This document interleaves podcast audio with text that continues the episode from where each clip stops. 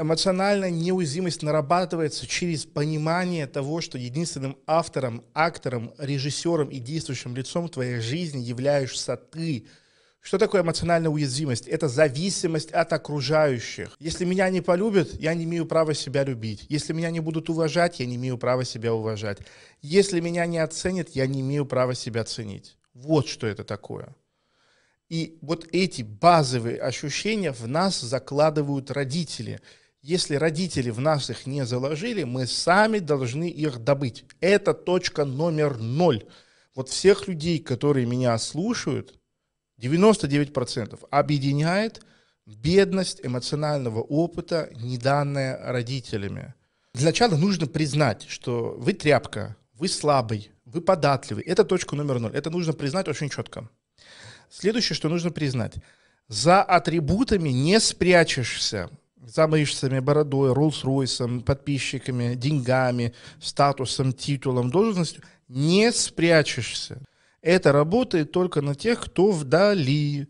Пять минут с тобой в одном помещении человек будет находиться, он все поймет.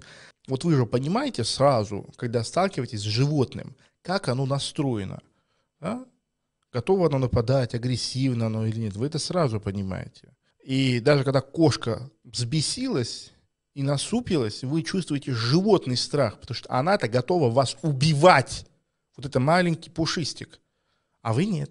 Вы не знаете, как это убить кошку. Вы вообще бесконечно далеки от того состояния, в которое вошла обычная, блядь, домашняя кошка. Ваша задача наработать огромное количество психических качеств и нейроопыта, связанного с готовностью убивать, с готовностью защищать себя, с готовностью отстаивать свои границы, с готовностью умереть в попытке защитить свою честь и достоинство. Как бы это пафосно ни звучало, это очень животная категория. Да? И вот когда весь объем вы наработаете – вы можете голым выйти перед людьми и будете чувствовать себя уверенно. Вот в этом примере, величайший пример, это, конечно, Наполеон Бонапарт и его знаменитые 100 дней, когда он захватывал гарнизон от гарнизона без единого выстрела, просто подходя к воротам, и ни у кого не поднималась рука выстрелить в него, когда читаешь мемуары, как это все описывалось, кровь в жилах стынет, как выходил этот маленький 170 сантиметров э, мужичок непонятного здоровья, да, огромный, ощетинившийся мушкетами и пушками гарнизон, и он, я уже не знаю, это уже почти как Христос, да, брось меня камень, кто не без греха, да, кто не хотел, как он там обращался, солдаты перед вами ваш отец Франции, неужели вы будете в меня стрелять? Так давайте, стреляйте. И расстегивает мундир на груди, и никто не может выстрелить, потому что это, блядь, невозможно. Что там у человека внутри просто сталь, просто сталь. И вот эти все, толпа людей, у них внутри все дрожит.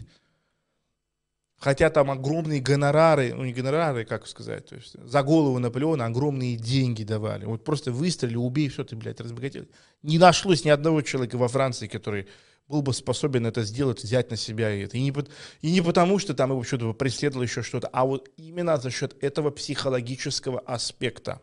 Это именно то, что я хочу вам предложить наработать в себе. А потом на это уже сверху класть финтифлюшки, атрибуты и прочие чмочки-примочки. Хотите пример тоже жестко нейробиологически мощного человека – абсолютно физически небоеспособный гомогийский эцтествующий Николай, э, блядь, Николай, Евгений Николаевич Панасенков, да? Я даже вживую ходил на его семинар посмотреть на него. Вот посмотрите, вы не найдете ни одной ситуации в жизни, в которой он проиграл или чувствовал себя даже неуверенно.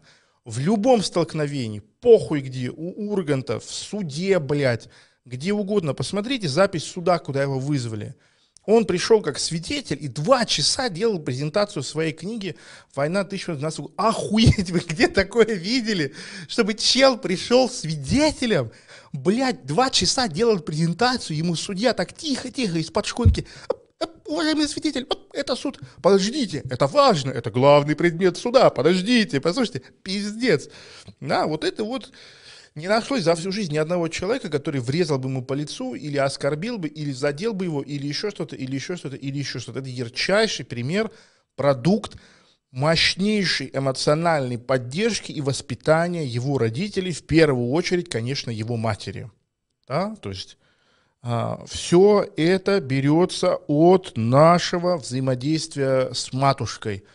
И, конечно, если мать вам не дала этих качеств, мать вас отвергала психологически, была холодной, была непринимающей, вы выросли вот таким вот рабом-недоделкой, который ищет очередную госпожу, которая его поработит. И выходом из этого состояния, в том числе из вот болезненных в зависимости от женщин и прочего, является обретение самоценности.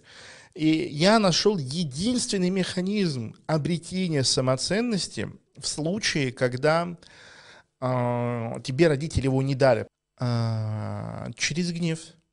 То есть нужно довести вот это унижение, вот эту неценность до такой стадии, чтобы просто охуеть от злости.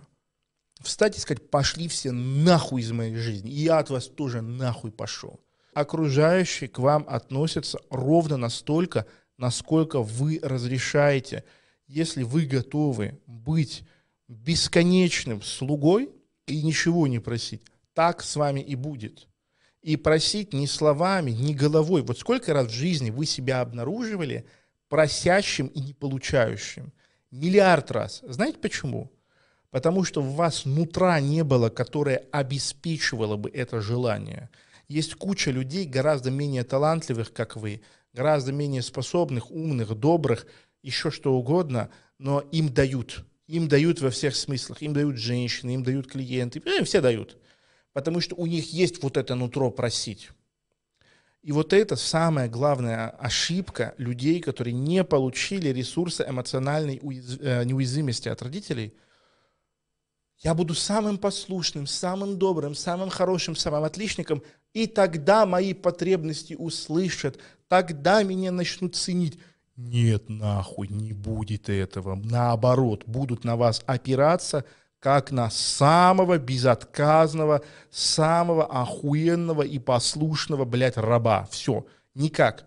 Вот что такое глава семьи, который добрый, заботливый, богатый, любящий, внимательный, но без а, животного ядра нутра.